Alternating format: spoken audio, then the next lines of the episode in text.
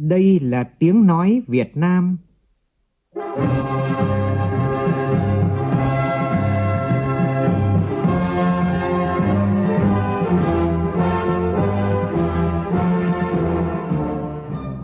là tiếng nói Việt Nam, phát thanh từ Hà Nội, thủ đô nước Cộng hòa xã hội chủ nghĩa Việt Nam.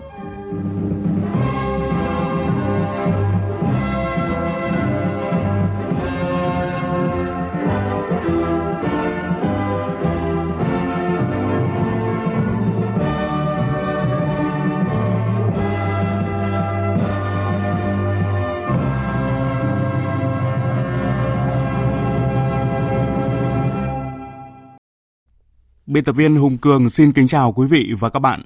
Mời quý vị và các bạn nghe chương trình Thời sự sáng của Đài Tiếng Nói Việt Nam.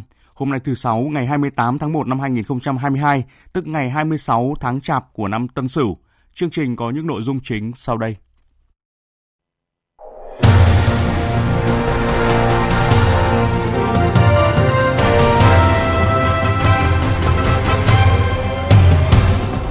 Thanh tra Chính phủ thông báo kết luận thanh tra việc sử dụng quỹ bảo hiểm xã hội mua sắm vật tư y tế tại Bộ Y tế và 7 bệnh viện với nhiều sai phạm. Các doanh nghiệp du lịch lữ hành kiến nghị Thủ tướng mở cửa đón khách quốc tế ngay từ tháng 2. Tổng cục Hải quan triển khai chức năng cảnh báo chống ùn tắc hàng hóa cửa khẩu đường bộ trên cổng thông tin một cửa quốc gia. Trong phần tin quốc tế, Nga tuyên bố để ngỏ cánh cửa cho hai bên Mỹ-Nga tiếp tục đối thoại về vấn đề Ukraine. Liên minh châu Âu kiện Trung Quốc tại Tổ chức Thương mại Thế giới WTO.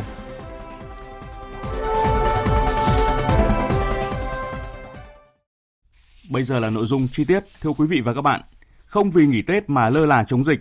Mở cửa trường học với nguyên tắc thực hiện sớm nhất có thể, song không phải ồ ạt mà phải có lộ trình phù hợp với diễn biến dịch tại các địa phương. Đây là một trong những chỉ đạo của Thủ tướng Phạm Minh Chính tại cuộc họp trực tuyến với 63 tỉnh thành phố bàn về công tác phòng chống dịch và kế hoạch triển khai công việc trong thời gian tới. Tin của phóng viên Vũ Khuyên. Sau khi nghe các báo cáo tại cuộc họp, Thủ tướng cho biết dịch bệnh cơ bản được kiểm soát trên phạm vi cả nước. Số ca nặng, số ca tử vong đã giảm sâu so với cùng kỳ tháng 12 năm 2021, chứng tỏ sự phù hợp của chiến lược thích ứng an toàn linh hoạt và tính hiệu quả của vaccine. Về nhiệm vụ trong thời gian tới, Thủ tướng nhấn mạnh, các địa phương không được lơ là chủ quan, càng Tết lại càng phải thực hiện nghiêm các quy định phòng chống dịch và phải bảo đảm cho nhân dân có một cái Tết Nguyên đán an toàn ở mức độ cao nhất. Về việc mở lại các đường bay thương mại, Thủ tướng chỉ rõ. Mở cửa du lịch thì Bộ Văn hóa Thể thao Du lịch chủ trì cùng với Bộ Y tế, cùng các bộ có liên quan. Mở cửa du lịch nhanh nhất, sớm nhất có thể để không bỏ lỡ những cái cơ hội để chúng ta phát triển. Và chậm nhất là 30 tháng 4, 1 tháng 5 là chúng ta phải mở cửa cho nó phù hợp, căn cứ vào cái diễn biến cụ thể, những an toàn, hiệu quả, khoa học, hợp lý, không có cầu toàn nhưng mà không nóng vội. Và phải đảm bảo cái tính tổng thể, tính liên thông, thống nhất, cả về du lịch, về đường sông, đường biển, đường bộ, đường hàng không, tất cả cái đó là phải đồng bộ và nhất quán. Về mở cửa trường học Thủ tướng nêu tinh thần là mở cửa sớm nhất, nhanh nhất có thể, nhưng phải an toàn hiệu quả, đảm bảo sức khỏe cho học sinh và sự yên tâm của các bậc phụ huynh. Thủ tướng cũng chỉ đạo Bộ Công an, Bộ Quốc phòng phải bảo đảm ổn định chính trị, an ninh, trật tự, an toàn, an dân. Bộ Công Thương phải đảm bảo cung ứng hàng hóa, oxy y tế, năng lượng điện, nguồn cung hàng hóa thiết yếu, lưu thông hàng hóa thuận lợi, tránh đầu cơ nâng giá tiêu cực, không để ảnh hưởng tiêu cực đời sống của nhân dân. Liên quan đến việc mở cửa du lịch quốc tế, đồng loạt các doanh nghiệp du lịch, lữ hành và Ban Nghiên cứu Phát triển Kinh tế Tư nhân hay còn gọi là Ban 4 đã kiến nghị Thủ tướng mở cửa đón khách quốc tế ngay từ tháng 2. Phóng viên Huyền Trang thông tin. Theo các doanh nghiệp du lịch, sau 2 tháng thí điểm mở cửa đón khách quốc tế tại 7 địa phương, đến nay Việt Nam mới đón khoảng 8.500 du khách. Do đó, các doanh nghiệp đánh giá cần có sự điều chỉnh nhanh chóng về quy định chính sách đối với quá trình này để tương thích với bối cảnh mới. Đồng thời để các địa phương doanh nghiệp chủ động chuẩn bị năng lực, lập kế hoạch, tái cấu trúc kịp thời các quy trình nội bộ, đẩy mạnh các hoạt động xúc tiến quảng bá nhằm tạo sức hút lớn đối với khách du lịch quốc tế, để ngành du lịch hàng không thực sự có cơ hội phục hồi. Ông Trương Quốc Hùng, Chủ tịch câu lạc bộ lữ hành UNESCO Hà Nội nêu quan điểm. Ví dụ ngay trong tháng 1 thì chúng ta tuyên bố ngay cái thời điểm mở cửa là thời điểm nào và chúng ta hãy có những cái chương trình hành động, chương trình xúc tiến để uh, lên được những cái kế hoạch quảng bá đặc biệt là cái thị trường du khách ở nước ngoài ví dụ như châu Âu và Mỹ thì thường là người ta đều có những cái lộ trình uh, đến và đi uh, trước từ 3 đến 6 tháng nhằm giảm tình trạng ùn tắc, tháo gỡ cho khó khăn và doanh nghiệp, tạo điều kiện hàng hóa xuất nhập khẩu được giao thương thuận lợi qua các cửa khẩu đường bộ. Tổng cục Hải quan cho biết chức năng cảnh báo chống ùn tắc sẽ chính thức được triển khai trên cổng thông tin một cửa quốc gia. Để biết lưu lượng phương tiện tại cửa khẩu, người sử dụng truy cập vào địa chỉ www.vnsvk.gov.vn, mục bản đồ mật độ phương tiện. Tình trạng phương tiện tại cửa khẩu biên giới được thể hiện trên nền giao diện trực quan và thân thiện với mức độ 4. 4 mức độ bao gồm mức đỏ, mức cảnh báo cao nhất với lưu lượng trên 5.000 phương tiện, mức cam lưu lượng từ trên 1.000 phương tiện tới 5.000 phương tiện, mức vàng từ 500 đến 1.000 phương tiện và mức xanh dưới 500 phương tiện. Chương trình tiếp tục với những thông tin đáng chú ý. Thanh tra Chính phủ vừa thông báo kết luận thanh tra việc sử dụng quỹ bảo hiểm xã hội, mua sắm vật tư y tế và vật tư tiêu hao, đấu thầu thuốc chữa bệnh giai đoạn từ năm 2014 đến năm 2018 tại Bộ Y tế và 7 bệnh viện gồm có Bạch Mai, Trợ Rẫy, Việt Đức, Viện Ca, Viện Nhi Trung ương, Viện Trung ương Huế và Thống nhất. Đáng chú ý, trong thông báo kết luận được cơ quan thanh tra chỉ ra, có đến 7 vụ việc sai phạm nghiêm trọng, nên chuyển sang cơ quan điều tra Bộ Công an tiếp tục xác minh làm rõ dấu hiệu sai phạm hình sự. Gồm việc cấp phép nhập khẩu trang thiết bị y tế trái quy định có dấu hiệu lích nhóm ở vụ trang thiết bị và công trình y tế tại Bộ Y tế. Hồ sơ về hai gói thầu, đấu thầu tập trung năm 2017 tại Trung tâm mua sắm tập trung quốc gia liên quan đến liên danh công ty Uni Văn Lang – hồ sơ việc thực hiện liên danh liên kết đối với 11 máy liên doanh liên kết, máy đặt tại Bệnh viện Bạch Mai.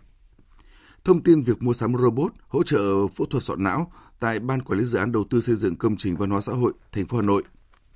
Thông tin việc mua sắm thiết bị vật tư y tế liên quan tới hơn 10 gói thầu năm 2018-2019 tại Bệnh viện Tim Hà Nội. Việc thực hiện gói thầu, cung cấp và lắp đặt hệ thống xạ trị của Bệnh viện Ung Biếu Thành phố Hồ Chí Minh – việc đấu thầu mua sắm thiết bị đối với hai gói thầu cung cấp lắp đặt thiết bị xạ trị tại bệnh viện ca.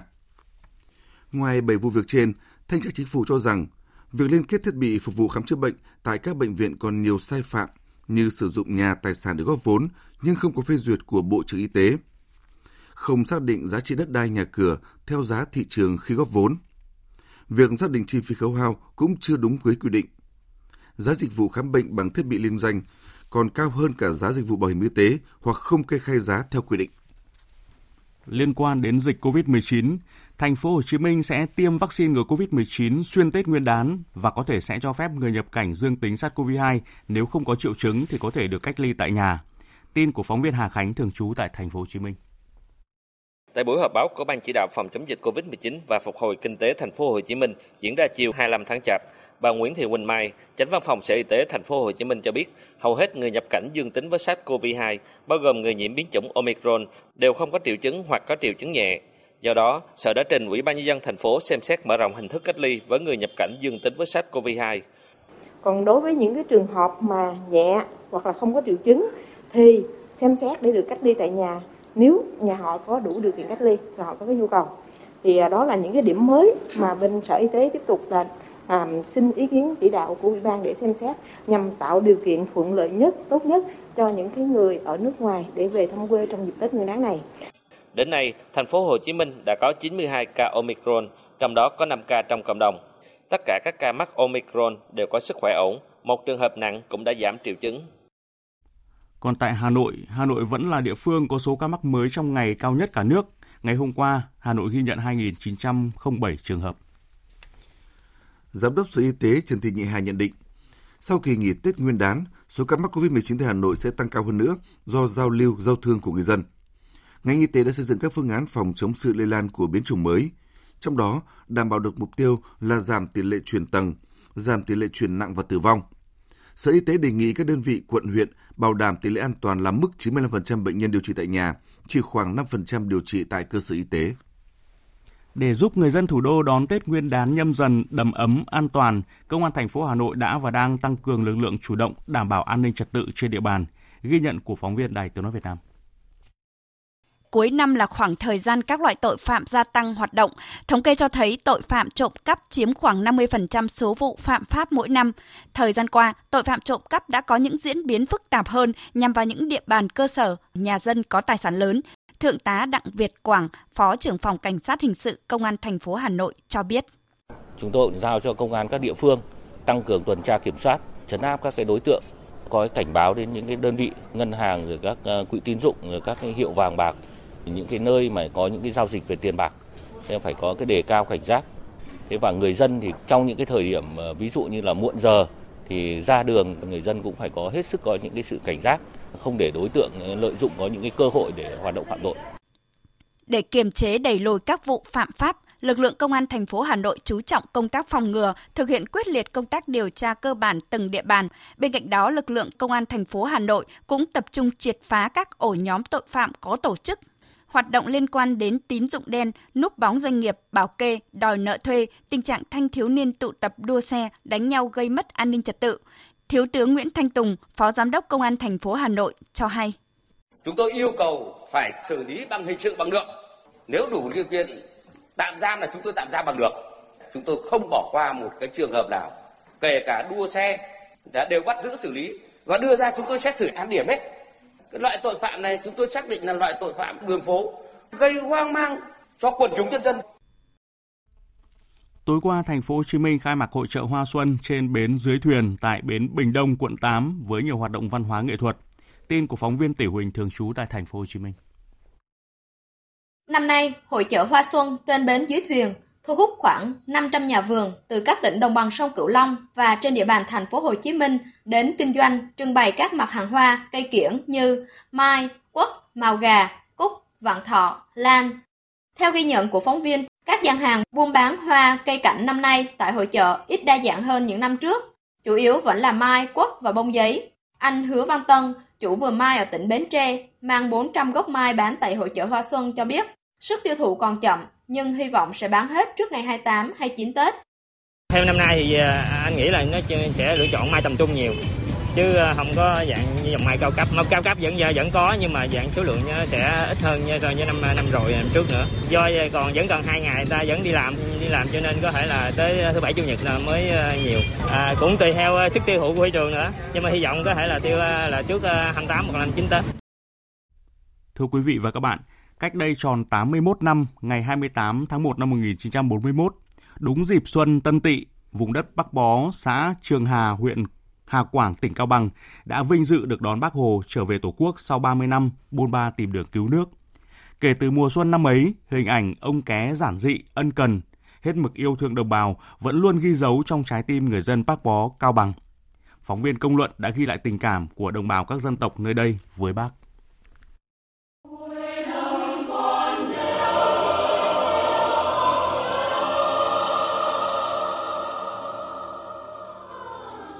Bản Bắc Bó mùa này, những vạt hoa lê, đào rừng nở rộ, soi bóng bên dòng suối Lenin xanh thẳm, dì dầm chảy. Xuân Tân Tỵ năm ấy, bác đặt dấu chân trên đất mẹ sau 30 năm bôn ba khắp năm châu bốn biển. Mùa xuân năm ấy, đất trời Bắc Bó đón bác với lộc biếc chồi non, hoa thắm núi rừng. Ở cuối bản là ngôi nhà sàn khang trang của cụ Hoàng Thị Khìn, năm nay đã 103 tuổi. Cụ Khìn ngày đó đã cùng chồng là cụ Nông Quốc Phong trực tiếp đưa cơm bảo vệ bác.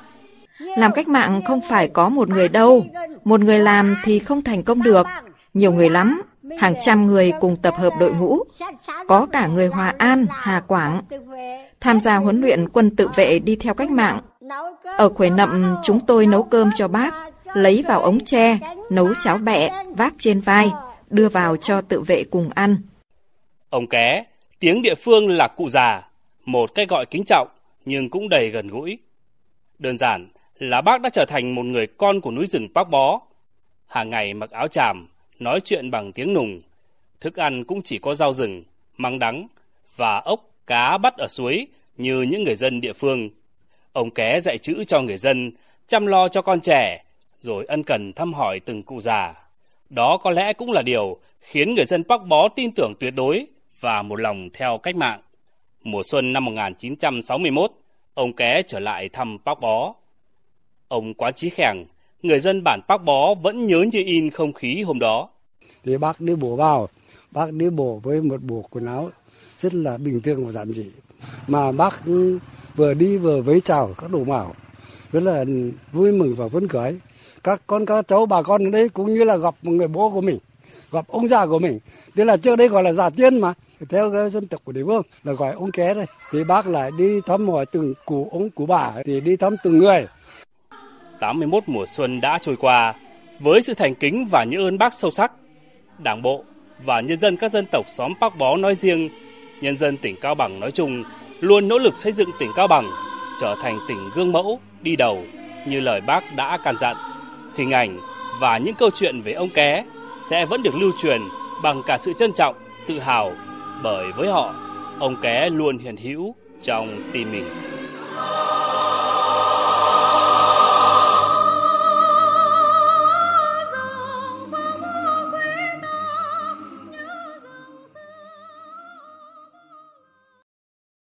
Chương trình sẽ được tiếp tục với một số thông tin đáng chú ý. Trong hai ngày hôm qua và hôm nay, hãng hàng không quốc gia Việt Nam Airlines sẽ vận chuyển miễn phí 540 người lao động có hoàn cảnh khó khăn về quê đón Tết. Các chuyến bay có hành trình từ thành phố Hồ Chí Minh về Hà Nội, Vinh và Đà Nẵng. Hoạt động này nằm trong chương trình Mang Tết về nhà năm 2022 do Trung ương Đoàn Thanh niên Cộng sản Hồ Chí Minh và nhãn hàng Pepsi thuộc công ty trách nhiệm hữu hạn nước giải khát PepsiCo Việt Nam phối hợp tổ chức với sự đồng hành vận chuyển của Việt Nam Airlines. Sau 2 ngày xét xử phúc thẩm, chiều qua Hội đồng xét xử Tòa án Nhân dân thành phố Cần Thơ đã tuyên y án đối với Trương Châu Hữu Danh cùng các thành viên nhóm Báo Sạch trong vụ án lợi dụng các quyền tự do dân chủ, xâm phạm lợi ích nhà nước, quyền, lợi ích hợp pháp của tổ chức cá nhân. Theo hội đồng xét xử, nhóm bị cáo đã đăng tải nhiều bài viết có nội dung gây thiệt hại, làm ảnh hưởng đến uy tín danh dự của tổ chức cá nhân được giao nhiệm vụ quản lý, làm suy giảm lòng tin của người dân đối với Đảng và Nhà nước. Từ đó, Tòa nhân dân thành phố Cần Thơ quyết định giữ nguyên bản án sơ thẩm của Tòa nhân dân huyện Thới Lai. Bị cáo Trương Châu Hữu Danh 4 năm tù 6 tháng, Đoàn Kiên Giang và Lê Thế Thắng cùng 3 năm tù, Nguyễn Thanh Nhã và Nguyễn Phước Trung Bảo cùng 2 năm tù. Theo báo cáo phát hiện các loài mới của Tổ chức Quốc tế về Bảo tồn Thiên nhiên, các nhà khoa học đã phát hiện hơn 200 loài mới tại khu vực Mekong mở rộng trong năm 2020, bất chấp những lo ngại do biến đổi khí hậu và các hoạt động của con người như là phá rừng. Tại Việt Nam, các nhà nghiên cứu đã phát hiện loài ếch có sừng mang màu sắc sặc sỡ tại Bạch Mộc Lương Tử cao hơn 2.000 mét. Tổ chức này cũng cho biết cùng với danh sách các loài động vật mới nhất này, các nhà khoa học đã xác định được hơn 3.000 loài mới trong khu vực Mekong kể từ năm 1997. Tiếp theo sẽ là một số thông tin thời tiết. Ngày hôm nay, thời tiết ở Bắc Bộ và Bắc Trung Bộ tiếp tục ấm lên, nhiệt độ tăng khá cao, phổ biến từ 25 đến 28 độ. Khu vực Hà Nội từ 26 đến 27 độ. Sáng sớm có sương mù và mưa nhỏ vài nơi, nhưng đến trưa và chiều trời hưởng nắng. Từ đêm nay, khu vực vùng núi Bắc Bộ sẽ bắt đầu chịu ảnh hưởng của bộ phận không khí lạnh mạnh tràn xuống, gây thời tiết xấu và khiến nền nhiệt giảm nhanh. Từ đêm mai, toàn Bắc Bộ và Bắc Trung Bộ trời chuyển rét đậm rét hại. Dự báo trong những ngày Tết Nguyên đán này, không khí lạnh liên tục được bổ sung khiến cho Bắc Bộ và Bắc Trung Bộ chìm trong giá rét. Khu vực từ Trung Bộ trở vào đến Tây Nguyên và Nam Bộ hôm nay tiếp tục có nắng, Nam Bộ thì có nắng mạnh, nhiệt độ phổ biến từ 30 đến 33 độ. Chuyển sang phần tin thế giới, Liên minh châu Âu đã khởi kiện Trung Quốc tại Tổ chức Thương mại Thế giới WTO với cáo buộc Trung Quốc có các hành vi thương mại phân biệt đối xử đối với Litva. Trả lời báo giới, ông Dobroskit, Phó Chủ tịch Ủy ban châu EC cho biết, EU đã thu thập bằng chứng cho thấy Trung Quốc đã có những biện pháp hạn chế thương mại đối với Litva, khiến cho xuất khẩu của Litva sang Trung Quốc trong năm ngoái giảm hơn 90% so với năm 2020.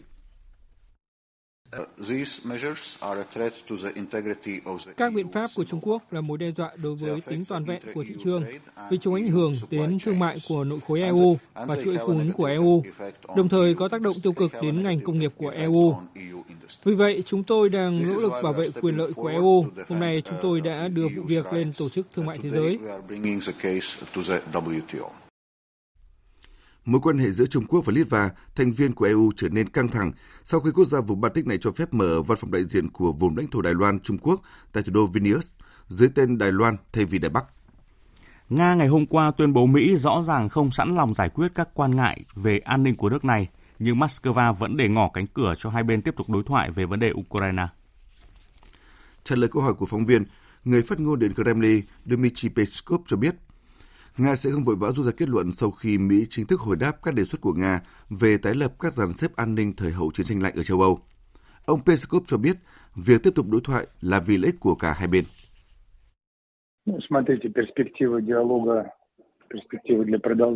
Hai bên vẫn còn không gian để tiếp tục đối thoại. Tiếp tục đối thoại là lợi ích của cả Nga và Mỹ.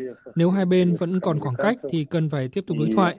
Chắc chắn sẽ có những cuộc tiếp xúc cấp cơ sở. Sau cùng, các tổng thống sẽ quyết định xem có cần gặp nhau hay không và khi nào thì gặp nhau. Liên quan đến sự việc Nga cho rằng những ai có suy nghĩ sẽ nổ ra một cuộc chiến tranh giữa Nga và Ukraine là không thể chấp nhận được. Trong khi đó, Bộ trưởng Bộ Ngoại giao Slovakia Ivan Kokok ngày hôm qua cho biết các đồng minh trong Liên minh Bắc Đại Tây Dương đang xem xét triển khai quân ở sườn phía đông, trong đó có Slovakia, Bulgaria, Hungary và Romania do căng thẳng giữa Ukraine và Nga. Việc triển khai có thể bằng hình thức thành lập các đơn vị chiến đấu với 1.000 thành viên. Kyrgyzstan đã cáo buộc lực lượng nước láng giềng Tajikistan nổ súng nhằm vào các binh sĩ nước này trong vụ bùng phát bạo lực mới xảy ra sau các cuộc đụng độ hồi năm ngoái tại khu vực biên giới tranh chấp khiến hàng chục người thiệt mạng. Thông báo từ Ủy ban An ninh Quốc gia Kyrgyzstan nêu rõ phía Tajikistan sử dụng súng cối và súng phóng lựu trong các cuộc tấn công và hiện chưa có thông tin phản hồi từ phía Tajikistan. Theo kết quả một cuộc khảo sát do Viện Nghiên cứu Thị trường và Xã hội của Ba Lan mới thực hiện, 2 phần 3 người dân Ba Lan cho rằng chính phủ đã không chuẩn bị tốt cho đất nước đối phó với làn sóng dịch COVID-19 thứ năm. Đa số người không ủng hộ cho rằng chính phủ đã thiếu quyết liệt khi đối phó với đại dịch. Một số khác cho rằng các biện pháp của chính phủ đã ảnh hưởng tiêu cực đến cuộc sống của người dân. Theo cơ quan khảo sát, kết quả đã phản ánh những cảm xúc tiêu cực không chỉ do đại dịch mà còn do chi phí gia tăng và những tranh cãi xung quanh chương trình quanh chương trình thỏa thuận Ba Lan. Trong khi mọi người bị cảm thấy đe dọa và mong chờ chính phủ có các giải pháp thông tin và cải thiện tình hình. Tuy nhiên, đã không có thay đổi nào xảy ra. Đến tháng 1 này, số người chết vì COVID-19 kể từ khi đại dịch bùng phát tại Ba Lan đã vượt quá 100.000 người. Tiếp theo chương trình Thời sự sáng nay sẽ là một số thông tin thể thao.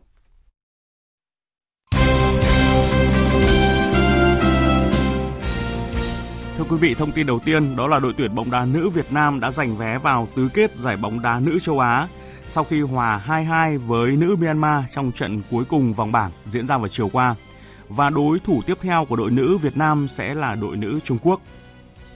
Chuyển sang thông tin về đội tuyển bóng đá nam, chiều qua dù thi đấu đầy nỗ lực nhưng đội tuyển Việt Nam vẫn chưa thể có được điểm số đầu tiên sau thất bại 0-4 trên sân của Australia tại lượt trận thứ 7 vòng loại thứ 3 World Cup 2022 khu vực châu Á.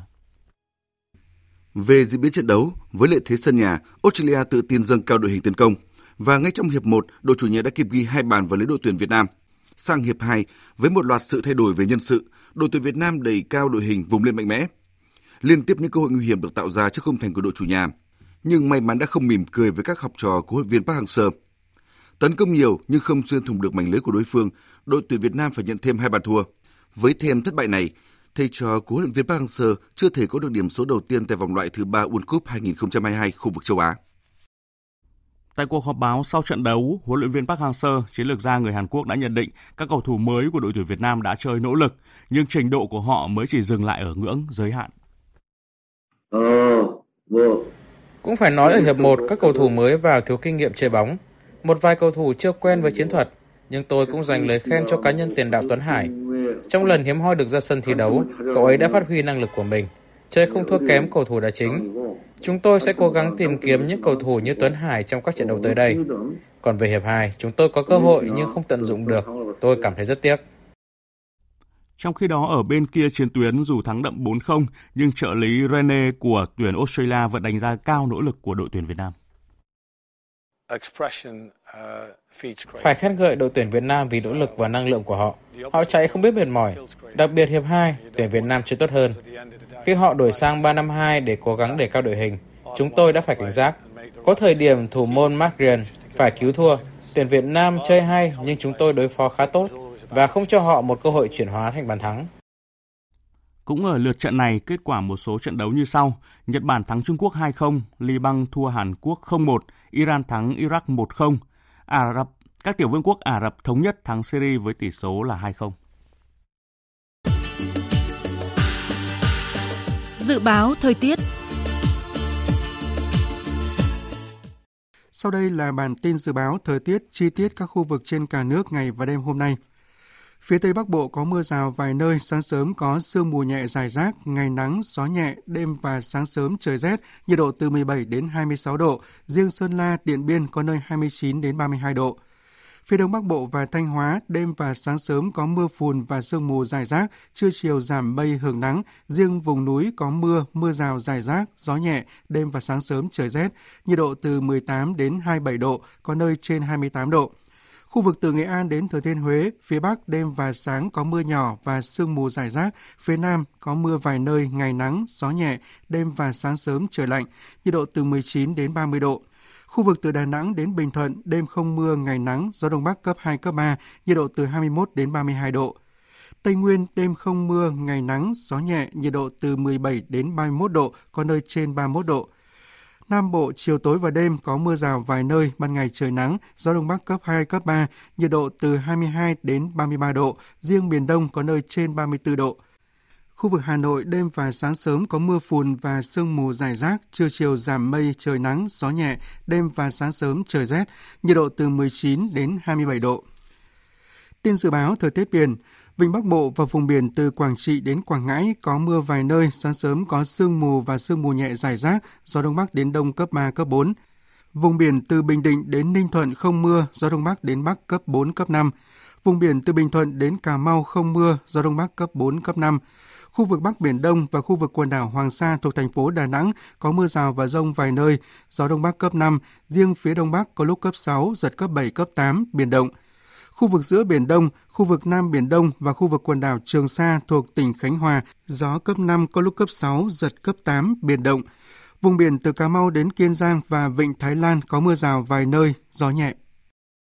Vừa rồi là những thông tin dự báo thời tiết. Trước khi kết thúc chương trình Thời sự sáng nay, chúng tôi tóm lược một số tin chính vừa phát.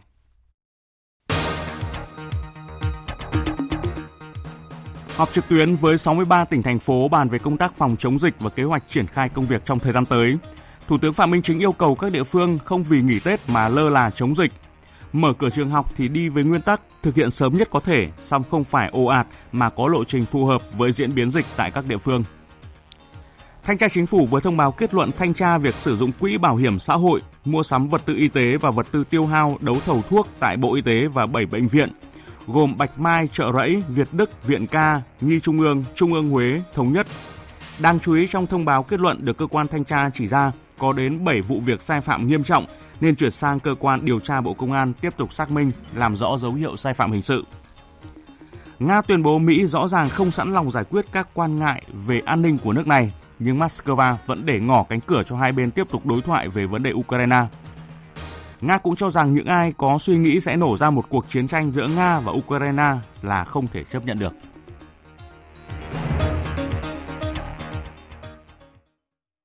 Phần tóm lược những tin chính vừa rồi đã kết thúc chương trình Thời sự sáng nay. Chương trình do biên tập viên Hùng Cường biên soạn và thực hiện với sự tham gia của phát thanh viên Đoàn Hùng, kỹ thuật viên Đoàn Thanh, chịu trách nhiệm nội dung Nguyễn Thị Tuyết Mai.